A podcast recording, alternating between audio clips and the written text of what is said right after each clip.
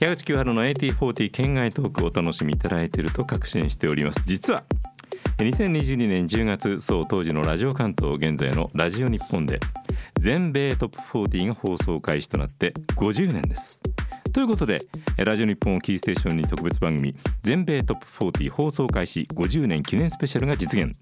番組に特別にメッセージを送ってくださいました今泉恵子さんはいご存知ですねさらにその番組の企画制作をした大高英二さんこのお二人を迎えての AT40 県外トークも合わせて実現ということに相なりました AT40 クラスオブ78ご両人よろしくお願いしますあーよろしくおよ願ろいししくおます。願いしえます。ー、大高え英英二語は分さかんんなかったね今ね一瞬。はいそして今泉恵子さんはい私あのクラスオブ78っていうのは1978年卒業という時によく使うアメリカの言い方なんですが我々卒業がバラバラだったんです、うん。うん一人抜けうん二人抜け、うんうんそして私だけが留年したうんあ番組の最本終当に留回年したあーそういうことねあー本当にもう留年した。大学は留年してなういん大学を留年していたのは、ああそうかそうか。実学歴の話ね。はいうんそれは置いておいて、はいしょうがないんで入学した年でうんクラスオブ78にしました、はい。言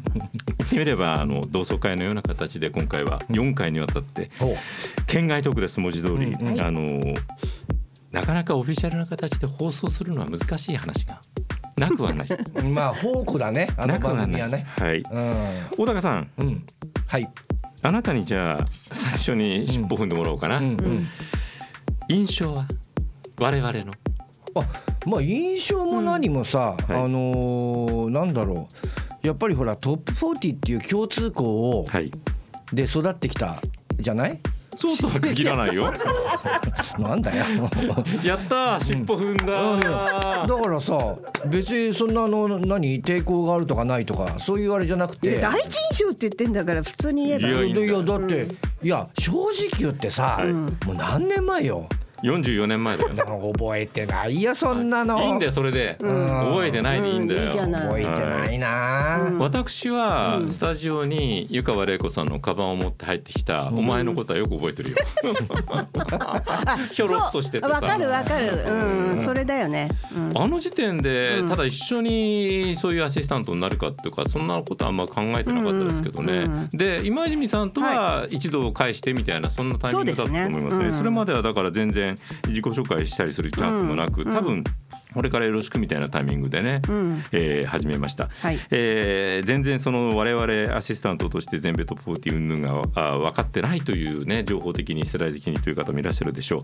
えー湯川玲子さんが担当されていた酒井孝夫さんと一緒にやってらした1972年10月スタートの全米トップ40に1978年5月のタイミングでそれ前で、えーアシスタントだった今本誠理さんが卒業されるタイミングで、私たち3人を含む6人が、えー新たなアシスタントとして採用され、えーそして今日に至る、はい、44年が経ちました。あーすごいねあのー出番は2人ずつだったんですようね。んそうそだ男性2そ人う女性4人だったので、うん女性は月に1回ぐらいのペースそうなんだ男性は隔週という形でペアを組んでね、う。うん。あー最初今泉さんと私だったんです私よねねヤグちゃんと私であまず言われたのは。はいうんリックダンコを紹介してって言われたのよ岡田さんに。それで、まあ岡田さんっていうのはその岡田三郎さんねディレクターのそれね番組構成およびディレクターを考えてください皆さん私クイーンとビートルズかしか知らないんですよ。はいリックダンゴって何ってああそう言ったよねああ確かなねるほどねジョニス・ジャプリンっていうふうに聞いた相田純子さんもいましたからね、はいジョイケル・マクソンっていう人もいたそんな人はいないそう ごめん盛りすぎだあごめんなさそいしてねうん全米トップ40を聞いてきた仲間だったからって今あの尻尾踏んだでしょ、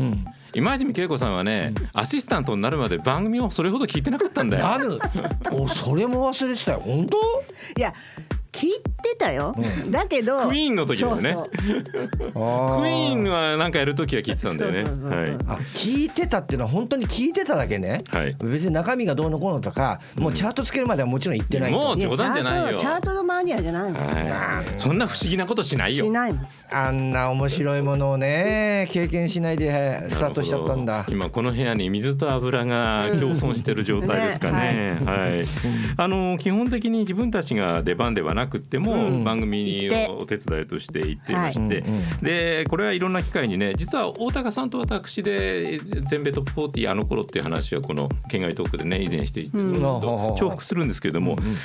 ラジオに出るっていう部分に関して陸断行でもだかいきならり振られたので紹介しろって矢口ちゃんと私にそうだったっけそうなんだよ全然覚えてないわいやそれね、うんその具体的な話に行く前に、んやっぱりさそのお互いの印象云々はもう俺も忘れちゃってるのあるんだけど、うんうんやっぱあの番組って、んやっぱ岡田三郎さんっていうディレクターがいて、はいでプロデューサーもなんか怖い人がいて、うん山形さんねでうんましてや喋ってる人が玲子先生と酒井さんじゃない、うんはい独特の緊張感があったじゃんまずスタジオ自体に。まあねだからさなんかこう楽しくワイワイやるっていう感じがなかったじゃなそんなのい。全然なかったよなかったじゃない。そのアシスタントに選ばれたっていう喜びは一瞬で、うん現場に入った瞬間からどうしたらいいんだろうの連続だったからもうピリッとしてさだってお茶をどの程度もこうなんていうの入れて持ってったらいいのか、はいで濃さはいこれは濃すぎんのかなとかあさ、るねあるあるで誰がスタジオの中に持ってくかとかあさーそういう競争があったわよね。競争争なのかな私は競争だと思ってたけそのそれあの後で今泉さんから聞いてあ女性陣はそうだったのかなあっていそううなんだふうに感じたことがあってなんか誰かがやるっていう感じでやそうってあたところあのったね我々あの男性陣はあの誰かやってくんねえかなぐらい のそんな感じだったよねむしろいいつしかコピー取るのは結構私頻あ度ーよそうくやっていて、うん当時まだコピー機にソートというシステムがあんまりなかった頃なので、うんうん縦横縦横縦横でねう人ん数それ分はをするっさてそいうのれがはねさ今だから時効だから言っちゃうけど特別な事情があって、その番組関係のコピーを取るだけじゃなくて、んほらこいつの場合予備校行ってたじゃない、だからそそのさテキストとかさなんか一部取ってたよやねっちゃったんだ。やっちゃったんだ。ちょっとそれでちょっとさ今週は量が多いからっつって俺にさ、何あの盾みたいにさちょっと入り口立っててくれよみたいな立っててまああったよそれはなんとなく思い出してきたそれああ太田がうる さい。ったあったあった ね。あの基本的にさっきのね、突然陸団子の紹介をしろみたいな話もあって、我々が出るのは全体の中の本当のに数分とかそんな感じだったけども、それ以外は要は番組作りのためのアシスタントであって、それこそ台本のコピーをし、手紙の整理をし、お茶を入れっていうことでやっていたわけですよね。うんそれでその空気感という意味ではもうとにかくなんて言うんでしょうかね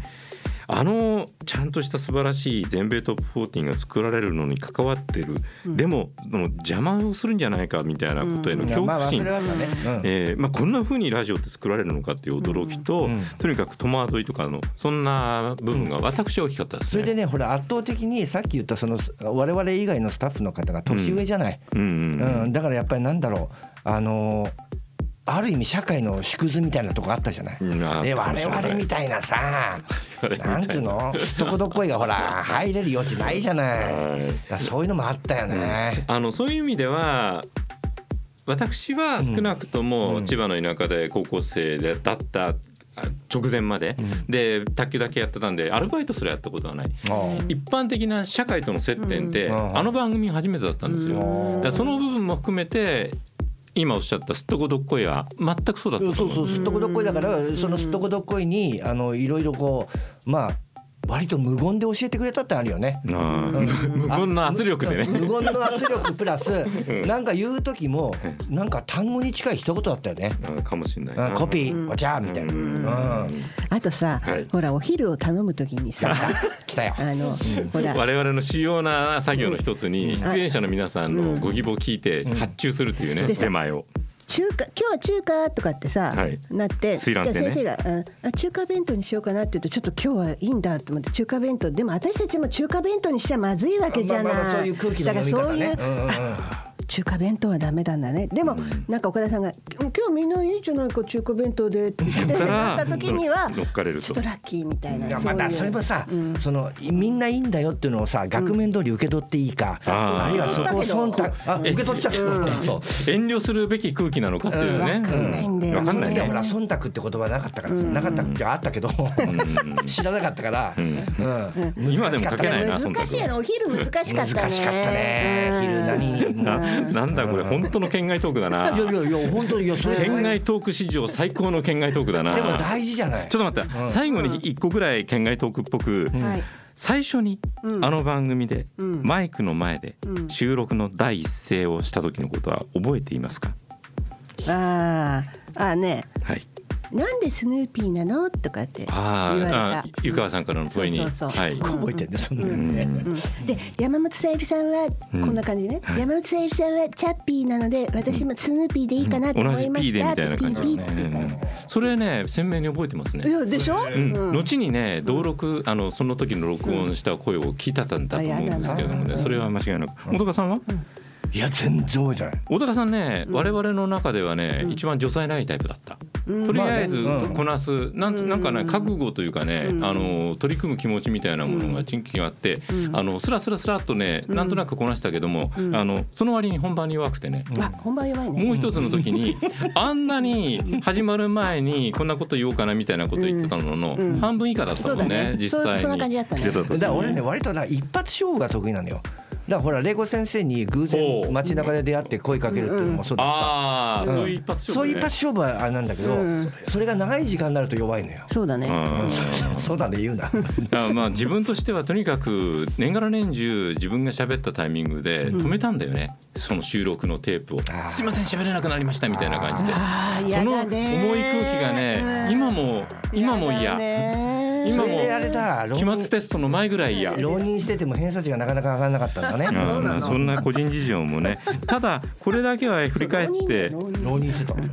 言えるのは6人いてよかったよねうんなんだかんだでうんあのーダメだった時でもうん